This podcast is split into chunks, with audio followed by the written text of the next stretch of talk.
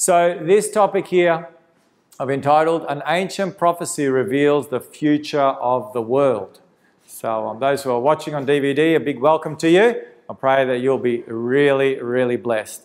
Um, right from the outset, I want to share with you that this prophecy has brought more people from atheism and agnosticism and whatever other ism that doesn't put their faith and trust in God and His Word to a point of putting their faith and trust in God and His Word. This prophecy has done more to turn people from one end to the Scriptures and to God than any other prophecy in the whole Bible. This is kind of the golden prophecy, the diamond prophecy of them all. And you'll see this afternoon why that is so. It's fascinating. An ancient prophecy reveals the future of the world. We're going to take a look at how God predicted the rise and fall of nations for two and a half thousand years in advance. You may be thinking two and a half thousand years in advance. Predicting the future is not easy. Absolutely not. Imagine you could predict the future. You'd be a multimillionaire, wouldn't you? In the space of a, of a couple of hours. Imagine. You could bet on the right horses and so on and so forth. Not that you probably do that. Let me share with you some predictions to share with you how predicting the future is not easy. It doesn't matter what he does, he will never amount to anything. That's what Albert Einstein's teacher said about him. This telephone has too many shortcomings to be seriously considered as a means of communication. This device is inherently of no value to us. That statement was made back in 1876. Here's another one. The horse is here to stay. The automobile is only a fad. How many of you came here by horse and cart? that was back in 1903. That was advice given to Henry Ford from Horace Rackham, president of Michigan Savings Bank. I love this one. Television won't last because people will soon get tired of staring at a plywood box every night. I mean, who is interested in television? Please, it's not going to take off. It's going to be a flop. Darryl Zanuck, 20th Century Fox, back in 1946. All right, let's get closer to today. This is um, something that Thomas Watson chairman of IBM in 1943 said about computers. I think there is a world market for maybe five computers. Each house. Each house. No, he wasn't talking about it. He was talking about the world.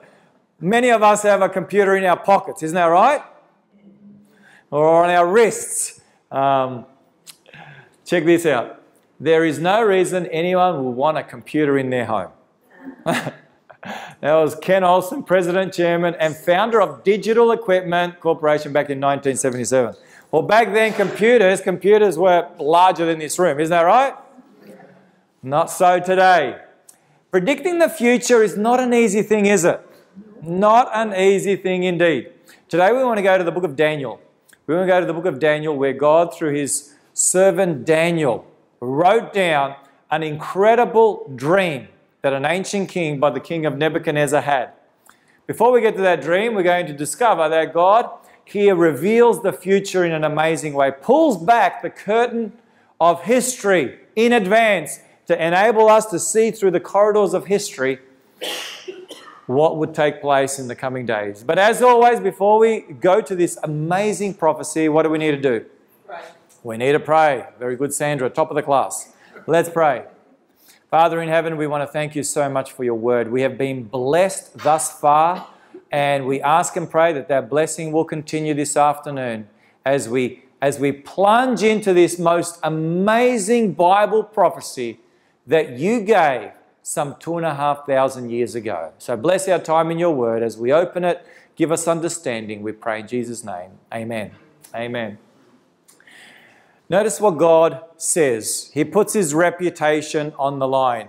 Through these words in Isaiah chapter 46, verse 9, God says, Remember the former things of old, for I am God and there is no other. I am God and there is none like me. Declaring the what? the end from the beginning, and from ancient times things that are not yet done, saying, My counsel shall stand, and I will do all my pleasure. God here puts his reputation on the line. What does he put on the line? His reputation.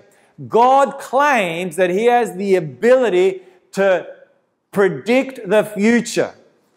To claim that is something that is beyond our capacity as human beings. Isn't that right? Absolutely. So today we want to find out whether God's reputation is still intact. God puts his reputation on the line. We're going to test his reputation this afternoon. You will be the judge and you will be the jury. Now, before we move into that prophecy, let's ask that all important question that we asked and answered um, a couple of sessions ago. What is the all important purpose of Bible prophecy? Can someone remember? What's the all important purpose of Bible prophecy? Is it to simply, simply give us more things to know and simply to feed our curiosity? Or is there a greater purpose? And that greater purpose is found in the words of Jesus in John 14 29, where Jesus said, And now I have told you before it what? Comes, that when it does come to pass, you may what? Believe. Believe. The all important purpose of Bible prophecy is not for you and I to have more knowledge, to have more information, to have our curiosity fed, but it's that you and I may have faith and trust in Jesus Christ. That we may believe in Him, because as we have pointed out, and you know full well, as human beings by nature, we are what? We are skeptical, isn't that right? We're skeptical, we're cynical, and we don't trust. I mean, we just don't trust anyone. I mean, that's why we, we, we, we lock our cars, we lock our homes. Why? Because we don't trust. There's people out there that you just don't trust. Isn't that true? That's exactly right. So, because we are like that, Jesus said, I am giving you solid evidence so that when you see these things come to pass, you may believe. And by believing, John 3:16 tells us, in Christ we will pass from death into what? Everlasting life. So let's go to the ancient city of Babylon, today located there in the modern in the in the country of Iraq. Um, not a place that I'd encourage you to go visit. Um, we all know Iraq full well, the ancient city of Babylon, about 80, 90 kilometers south of uh, Baghdad, the capital. And our story comes from Daniel chapter 2, written two and a half thousand years ago. How many years ago? Two and a half thousand years ago. That's a long, long time. The story there in Daniel chapter 2, you can go home and read it. We don't have time to go through the whole story this afternoon. There's just too much in there. I normally do this presentation in two hours. Today we've got like 40 minutes. And in this story, we find that King Nebuchadnezzar had a dream. He was the, the ruler of ancient Babylon. In fact, he was the architect behind this most incredible city. He had a dream one night, but he couldn't remember what his dream was. So he called in his, his wise men, he called in his cabinet, if you want to put it in today's language asking them to reveal to him what he dreamed and ultimately what the dream meant. But obviously they couldn't. Ultimately, Daniel was brought in. And Daniel said to the king, I cannot tell you what you dreamed or what your dream means, but I can go to the one who knows. And who might that be? God. I will go to God. And so that's what Daniel did. He went with his three friends and they prayed to God, asking for God to reveal to them what the king dreamed and what that dream meant. And the Bible says God revealed the secret to Daniel. And so Daniel comes before the king. You can read it there in Daniel chapter 2. It's a wonderful story. I'd encourage you to do that. Like I said, we don't have time to go through the whole story and read it today. But Daniel comes before the king, and this is what he says to the king. In Daniel 2, verse 27, Daniel answered in the presence of the king and said, The secret which the king has demanded the wise men, the astrologers, the magicians, and the soothsayers cannot declare to the king, but there is a what? A God in heaven who reveals what? Secrets. And he has revealed to King Nebuchadnezzar what will be in the latter days. In other words, what Daniel was saying to the most powerful man in the then known world, King Nebuchadnezzar, he was saying that God has revealed to you, O king, what will be from your day all the way through to the latter days or the last days of Earth's history. So, are you ready for this? Are you ready to find out what God revealed to King Nebuchadnezzar? Have you got your seatbelts on? Some of, some of you haven't. You're going to fall out. You're going to fall out. Let's take a look at what God promises. Amos 3 7 Surely the Lord God does how much? Nothing unless he reveals his secret to his servants, the prophets. I shared this in the last presentation, I'll share it again. Nothing of eternal significance. What did I say? Eternal what? Significance. God would not reveal to you and I. Everything, everything that is of eternal significance, God reveals to you and I in His Word, the Scriptures, through His servants, the prophets. God is not in the business of playing hide and seek with us. God is not in the business of keeping things secret that are, that are of eternal significance. There are some things that God says they are not for you and I to know. Can you think of one? The time of the what? Of the coming of Jesus. That's not in our best interest to know that. That's why God has said, no, that's not for you to know. Just like a parent says to their child, there are some things you can know and there are some things what? You can't. But why? Say the children. And we say, well, I can't answer that. I'm sorry. and so God reveals to us his all important messages concerning our eternal well being. So let's go to this dream. This is what the king saw. This is what Daniel says to the king. You, O king, were watching, and behold, a great image. This great image, whose splendor was excellent, stood before you, and its form was awesome. This image's head was of fine gold, its chest and arms were of silver, its belly and thighs of bronze, its legs of iron, its feet partly of iron and partly of clay. Now the king has seen in a dream something that he's very familiar with. You see, in the pagan world, in the time of Nebuchadnezzar, images were commonplace. They worship images, statues. So God is relaying to King Nebuchadnezzar in a language that he understands.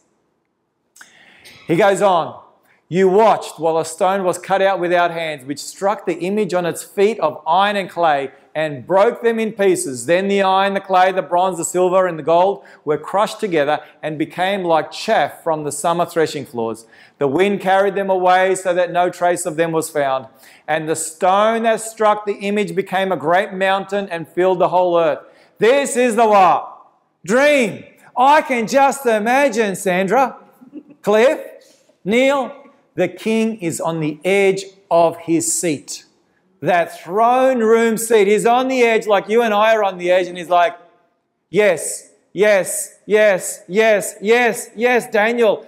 That is exactly what I dreamed. But what does it mean? does God leave Daniel hanging? Or do you think God took the next step and revealed to Daniel what the dream meant. Notice what we read next. Now we. Who are the we? Who is there with Daniel? No one but God Himself. Daniel is saying, Now we, God through me, will tell the interpretation of it before the king. So, are you ready? Have you got your seatbelt still on? Very good. Let's go. He begins with these words, the interpretation. Here we go. Daniel 2, verse 37 and 38. You, O king, are a king of what? Kings, you are this head of gold. So Daniel begins by sharing with King Nebuchadnezzar that you are this head of gold. Your kingdom of Babylon is represented by the head of gold. Now, why the head of gold? Why gold? We're going to get to that in just a moment, but you have a look here. Uh, Babylon ruled the then known world from 605 to 539 BC. This is the area that um, the kingdom of Babylon ruled and reigned over there in the Middle East. Now, gold, the head of gold. Why gold? That's because Babylon was saturated with gold. One historian wrote there was more gold than dust. More gold than dust. In fact, Babylon is considered by many historians to be the greatest city that was ever built in the history of humanity. This was a phenomenal city. Gold everywhere. I'm telling you, tons and tons and tons of gold. It was a magnificent city. Magnificent city. On every brick in the city is the name of Nebuchadnezzar. Nebuchadnezzar as the one who built this great city. And you can read about his boasting in Daniel chapter 4. I, Nebuchadnezzar, have built this great city. And also, they have found from Nebuchadnezzar written in stone. Thank goodness they didn't write on paper back then, eh? Or they, or even better still, they didn't write on their computers. Eh, Amen. Otherwise, we wouldn't have anything today. But they wrote on stone, and so we have it today. The words of King Nebuchadnezzar may it last for how long? Forever. And if you read in Daniel chapter 3, the very next chapter, King Nebuchadnezzar builds an image 30 meters high, and the Bible says it's all of gold. All of gold. Nebuchadnezzar is telling God, I've got news for you. You think I'm only the head? No, no, no, no, no, no. My kingdom is not only going to be the head of gold, my kingdom is going to be gold from top to toe. But God says, I've got news for you, Nebuchadnezzar. Notice what God said to Nebuchadnezzar 150 years before Nebuchadnezzar came onto the scene of history. God predicted this regarding Babylon. Jeremiah 51 37. Babylon shall become a heap, a dwelling place for jackals, an astonishment without an inhabitant. What? Babylon would one day be deserted? That's like saying Sydney will one day be deserted, Cliff. What would people think of you? Not much. Not much. They'll be like, Where are you from? Where are you from? You better go there. this was just mind boggling 150 years. This is, this is written during the heyday of Babylon. But it's true. You go to Babylon today, no one lives there. No one lives there. The dream continues. The interpretation goes along with it in Daniel 2:39, but after you, after your kingdom shall arise another kingdom inferior to yours. Just like silver, silver is inferior to gold, so too this kingdom would be inferior. So what was the next kingdom? It was the Medo-Persian kingdom that followed the kingdom of Babylon that ruled from 539 to 331 BC and this is the vast area the Medes and the Persians, or the Persian Empire as it became known, um, ruled. The book of Daniel in chapter 5 describes a wild party. King Belshazzar, who was the grandson of King Nebuchadnezzar, was having a party. A huge party, the Bible says, for a thousand of his lords. They were just getting drunk, having a great old time, whilst the Medes and the Persians were camped outside the city of Babylon ready to take it. But why worry when you've got a city that has walls that are 10 meters thick and not just one lot of walls, but three lots of walls? So there's 30 meters of wall between you and the army, 30 to 50 meters high. Who's going to worry? so while the army's camped outside, and by the way, I didn't mention it, thank you for reminding me there was a river, the river Euphrates, running through the middle of Babylon. Constant water supply. They had food for about 60 to 80 years. And back in the ancient world, the way you often won a war, the way you often conquered another city was by simply starving the people to death. And they've got to give up, or they just capitulate and, um, and, and you take over. But not so Babylon. This was the Titanic. Who's going to sink the Titanic? No one. But that evening, you've heard the words, the writings on the wall? This is where it comes from, this chapter in the Bible. These words appeared Mene, Mene, Tekel, Upharsin, written by a hand, by a mysterious hand on the wall, and the party came to a standstill. Talk about being a party pooper. I'm telling you, it came to a standstill. What do those words mean? Mene, God has numbered your kingdom and finished it. Tekel, you have been weighed in the balances and found wanting. Peres, your kingdom has been divided and given to the Medes and the Persians. Daniel came in. The wise men couldn't discern, they couldn't decipher the, the writing on the wall, but Daniel came in and God told him what the message was. And that night, that night, Babylon fell to the Medes and the Persians. I don't have time to get into the story. It's an amazing story indeed. During the reign of the Medo Persian Empire, all taxes had to be paid in silver Consequently, the kings of this second empire grew extremely wealthy in what? Silver. Once again, God chooses the right metal to describe the next kingdom. Isn't that incredible? I've been to the British Museum. You go to the British Museum there, and there is the, the Persian exhibit. And guess what you find? Silver. Silver everywhere. Well, history marches on. And the dream and its interpretation continues. Daniel 2:39, then another a third kingdom of bronze which shall rule over all the earth. Bronze. Who was the next kingdom to rule the then known world? It was Greece. Greece. Greece ruled the then known world from 331 to 168 BC, this vast empire conquered by none other than who? Alexander the Great. Have you heard of Alexander the Great? By the way, he was the son of King Philip of Macedonia. And I'm Macedonian. That's my background. So, guess what? I'd like to park myself here and tell you about Alexander the Great for the next 20 minutes, but we don't have time, do we, Neil? So, we better press on. and Alexander the Great defeated the Persian king Darius III at the Battle of Arbela in 331 BC at the age of 23. And in 10 years, in how many years? In 10 years, not with F 18s, not with, not with anything that we have at, at our disposal today. In 10 years, he conquered the then known world. Phenomenal. He's considered to be the greatest general that the world has ever seen, the greatest general. It's interesting, if you take a look at um, Alexander's army, they have often been referred to as the brazen coated Greeks. How many of you have heard that term? The brazen coated Greeks. That's what they're often referred to. The Greeks were, noticed, the Greeks were expert in molding bronze. The soldiers wore breastplates of bronze, helmets of bronze, carried shields of bronze, and used bronze swords. Ha! What did God say this kingdom would be represented by? The belly and the thighs of what? Bronze. Is that another lucky guess? I don't think so. Okay, you can get Babylon, gold. That was pretty straightforward.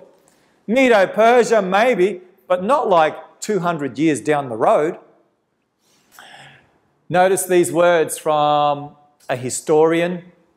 I am persuaded that there was no nation, city, nor people where his name did not reach. That is Alexander the Great. There seems to me, this is a historian writing, there seems to me to be somewhat divine hand presiding over both his birth and his actions. Sadly, he died 10 years after he conquered the world. He died at the age of 33. Very, very sad. Very, very sad. But history moves on, marches on. Notice what God said would happen next. Daniel 2, verse 40, and there shall be a what? A fourth kingdom that shall be as strong as what? Iron. Iron. Who was to follow Greece? It was Rome. Rome. Have a look at the legs of iron that represent Rome. Rome ruled for almost 600 years. An even uh, larger part of the then known world was the Roman Empire. Rome was brutal, absolutely brutal, rightly portrayed by those legs of iron. What does iron do? Iron crushes everything in its, in its way. Isn't that true? And the, the Romans were just brutal. They were just absolutely brutal. Either you submitted or you were beaten up. There were no third options. Either you submitted to the rule of Rome or you were beaten up, and that was it. One historian wrote, Edward Gibbon, the famous Edward Gibbon, who, who wrote the, the epic The Decline and Fall of the Roman Empire, he wrote these words To resist was fatal and it was impossible to fly. That's how he described the mighty Roman Empire, crucifixion was a favorite form of punishment by the Romans. They didn't invent it, but they used it. They used it for the worst of the worst criminals. If you're a Roman citizen, you couldn't be put on a cross. Only non Roman citizens could be put on a cross. In fact, crucifixion, uh, the Latin word is excruciates or, or X being out of the cross. So the word in English, excruciating, when you're going through excruciating pain, it comes from this term associated with the cross, and it was excruciating pain. Well, who was to follow next? We've got Babylon, Medo Persia, Greece, and Rome. Who was to be the fifth empire? Are you ready for the fifth empire? Daniel goes on. Daniel 2, verse 41 Whereas you saw the feet and toes, partly of potter's clay and partly of iron, the kingdom, that is the Roman kingdom, shall be what? Divided. There will not be a fifth empire. Wow! If you were predicting the future, you would probably, and I would predict what? A fifth empire, a sixth empire, a seventh empire, and so on and so forth. But God says no. There's going to be four, and then the Roman Empire will be divided. Now, did that actually take place? Let's find out whether we now live in a divided Roman Empire that we today know as divided Europe. From 476 AD, when Rome fell, the city of Rome fell, till the present, this empire has been in a divided state. Notice what God said. He goes on and he gives even more specific detail. That's why I love this prophecy. Thanks, Neil, for prompting me to share it.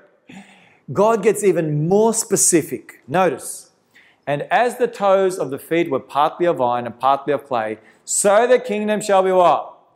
Partly strong and partly fragile. This kingdom was indeed partly strong and partly fragile.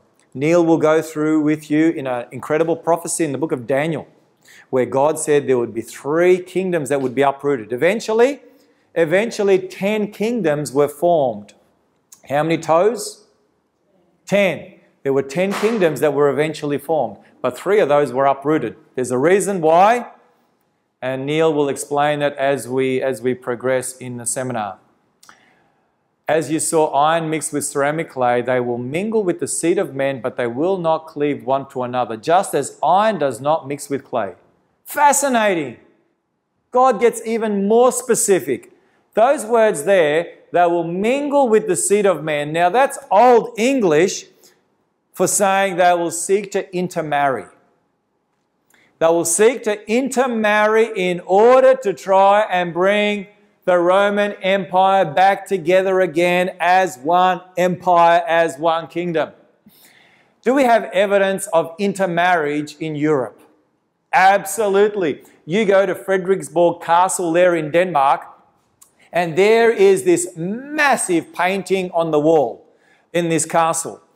And this painting, this family describes the family tree of Queen Victoria of England and King Christian of Denmark, which clearly demonstrates the European monarchies.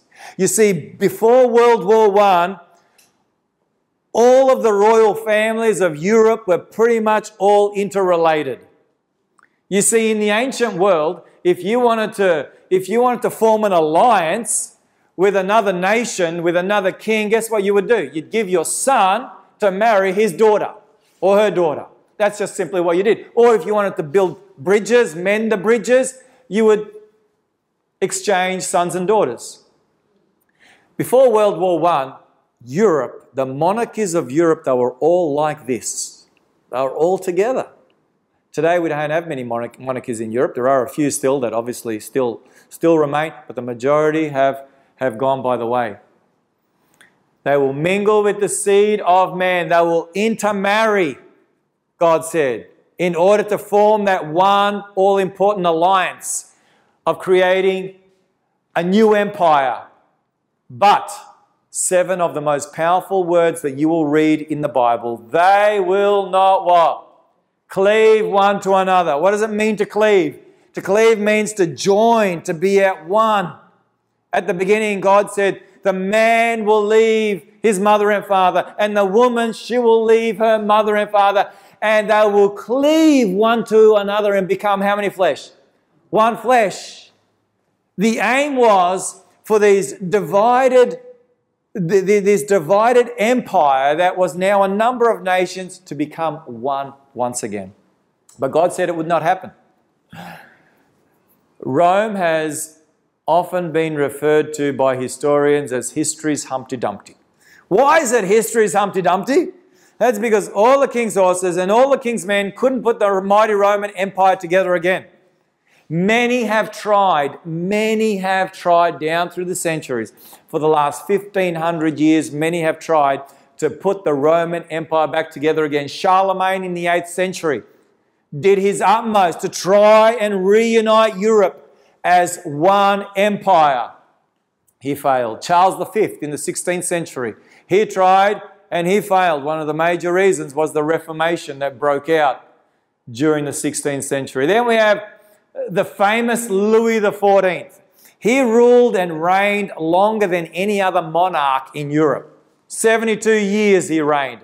And he did his utmost to try and bring Europe back together again as one empire, but he also failed. Then we have Napoleon. Have you heard of Napoleon? He came along in the 18th and 19th century and he did his utmost to unite Europe. Notice what we find in Napoleon's journal, written by Napoleon himself. There will be how many Europes? One Europe. There will be how many currencies? One currency. How many languages? One language. There will be one government over all of Europe. As far as Napoleon was concerned, I will ensure that there is one government that rules and reigns over all of Europe. He had aspirations. Then came the Kaiser, because Napoleon failed, came the Kaiser Wilhelm II, and he, he was instrumental in plunging the world into World War I. He had aspirations of Germany ruling in Europe. But one individual came to him on one occasion and said, Daniel the prophet says that Europe will never be united. Imagine saying this to the Kaiser. Daniel the prophet says that Europe will never be reunited. And you know, you know, you want to know what the Kaiser's response was? Daniel's prediction does not fit my plans. Daniel's prediction does not fit my plans. How serious was he about this? Well, if you go to northern France, there in northern France, you'll come across this beautiful cathedral there in the city of Metz. Um, it's a magnificent cathedral. Now, during the time of the Kaiser, Kaiser Wilhelm, uh, the folk there um, at this incredible, incredibly beautiful cathedral, as you can see from that picture, they had a problem. They had a leaking roof. They had a leaking iron roof.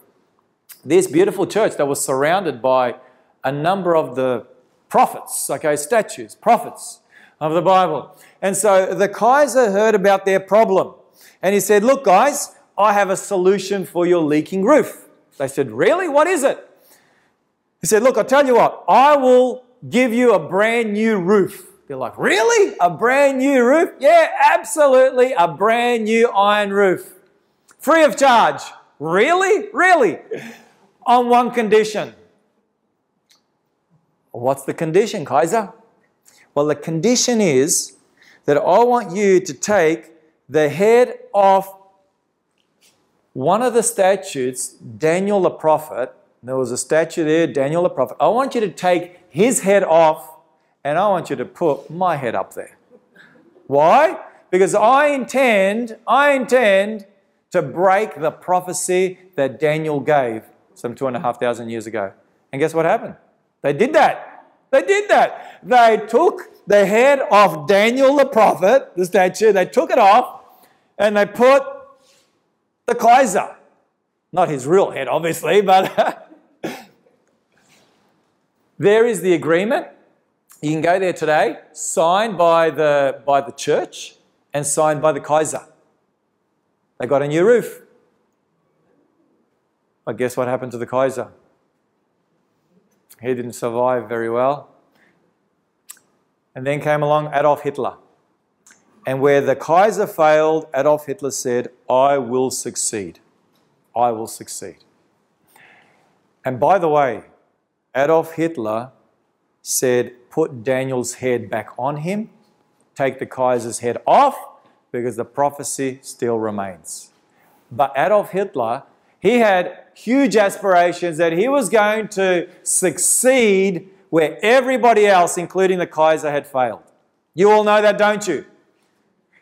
Hitler, his ambition was Germany to rule the world. It was the Third Reich. You know about the Third Reich, some of you? Germany to rule the world for how long? For a thousand years. For a thousand years. Europe and potentially the world. But he too was defeated. So there you have. There you have a list. Charlemagne, Charles V, Louis XIV, Napoleon, Kaiser, Hitler, all defeated, and many others that we haven't had time to look at this afternoon. All wanted desperately to break the prophecy that God said they will mingle with one another. They will do all they possibly can, but just like iron doesn't mix with clay. Have you noticed? Iron doesn't mix with clay, so too Europe will never be united again as one empire. Notice these words from Charles Downer Hazen in Modern European History. Europe has always refused to be dominated by a single nation or a single man. It has run the risk, what? Several times in its history, as we've just discovered, of passing under such a yoke, but it always, in the end, succeeded in doing what? escaping it. How? They're mystified. Historians are mystified. I'm not because God said they will mingle with the seed of men, but they will not cleave one to another, just as iron does not mix with clay. Whatever God says, my friends, you can take it to the bank. You can take it to the bank. So, where is Europe today? Where is Europe today? As we sit here, where is Europe today?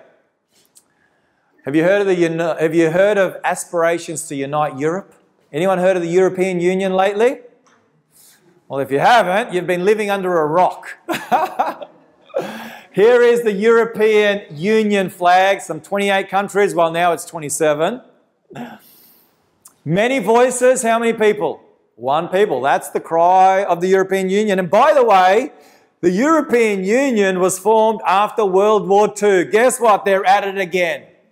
They're at it again, just in a different way. The euro. Did Napoleon want to have one currency? Yes. Do we have many countries taking on board the euro? Euro? Yes. Are all the countries of Europe taking on board the euro? No.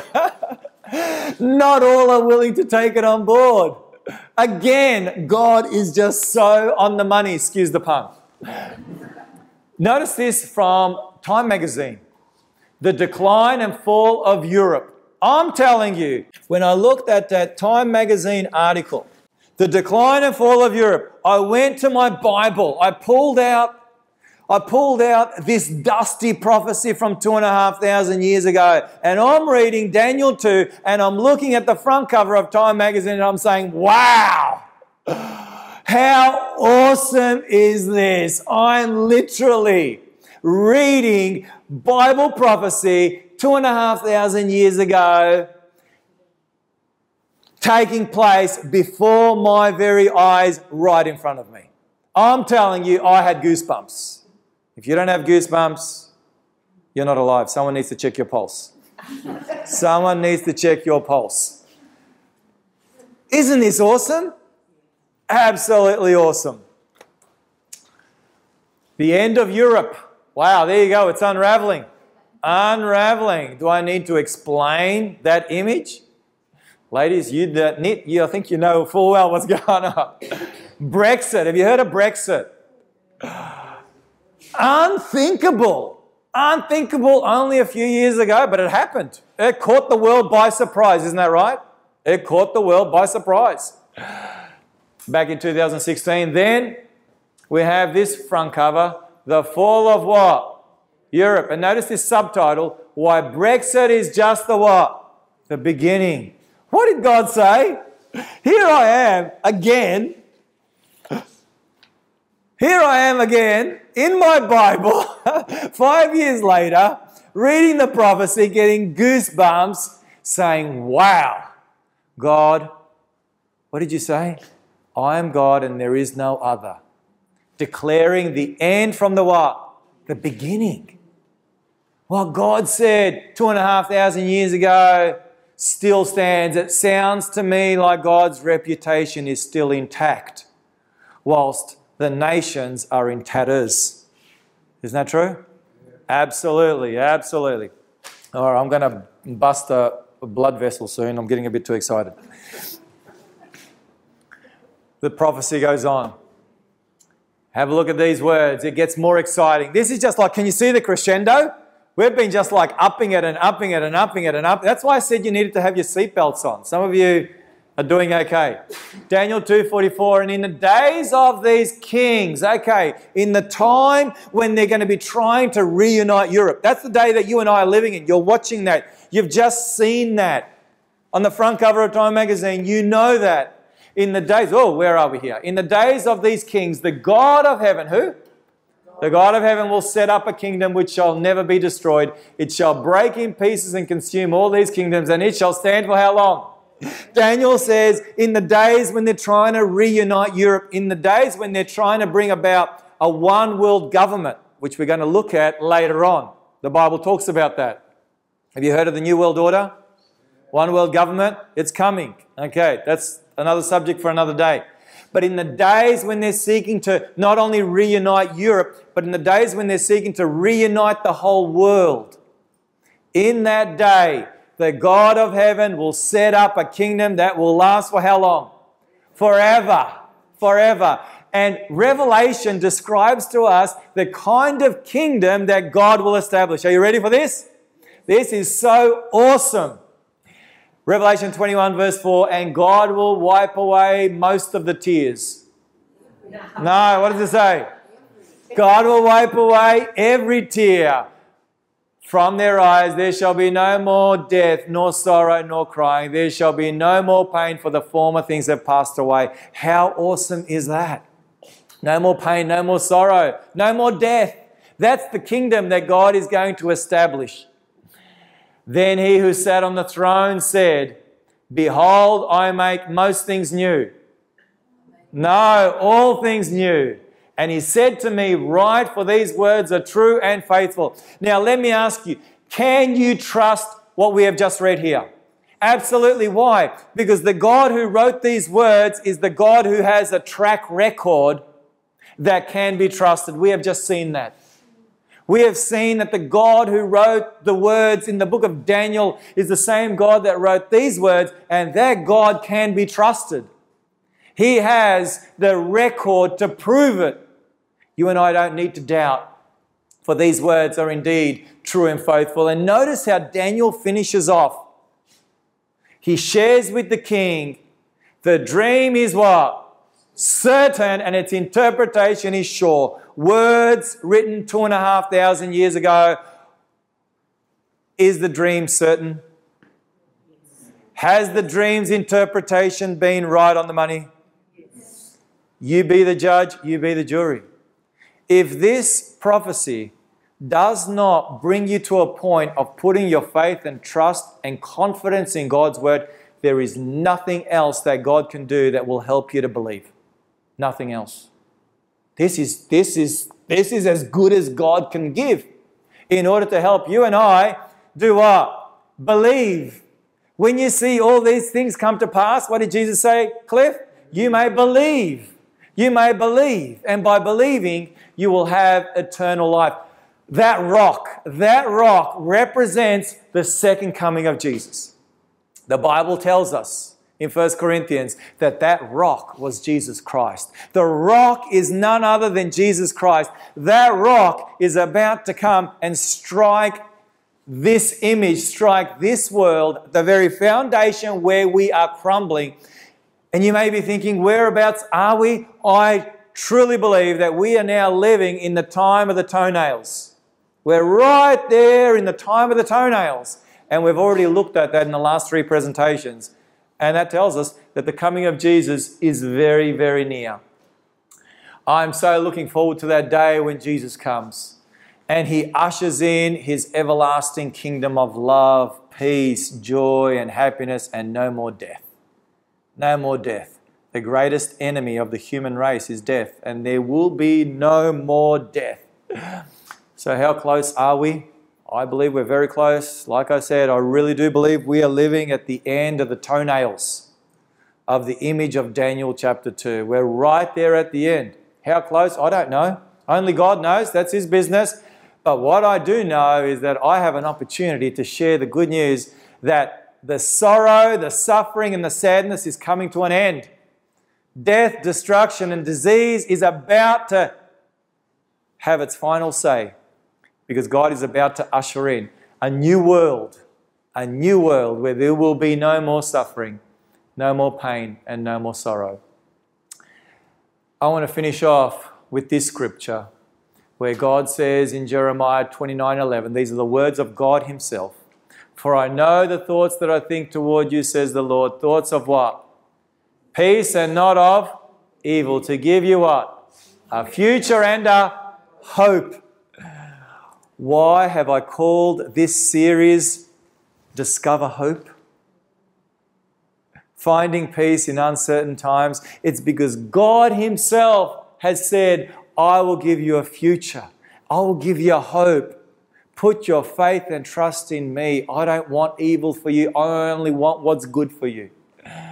Give your heart and life to me, and you can sleep well at night knowing that one of these days you're going to spend eternity with me and all the redeemed in a world that will be like you and I cannot even begin to imagine today a world of joy and happiness and peace. Are you looking forward to being part of that world? I am. Jesus is inviting you and I. No reason why any of us need to miss out. There's no cost involved, there's no charge. It's free. Free. All we need to do is simply say, Yes, I will receive that gift. Father in heaven, we just want to thank you so much for your awesome word. Wow. Today we have literally seen two and a half thousand years of history opened before us. Father, in a way that no human pen could describe if it was an invention of man. Father, today we have seen that this world is fast coming to an end, that this world is on the brink of seeing the coming of Jesus. Father, this afternoon we recognize that we can put our faith and trust alone in Jesus Christ.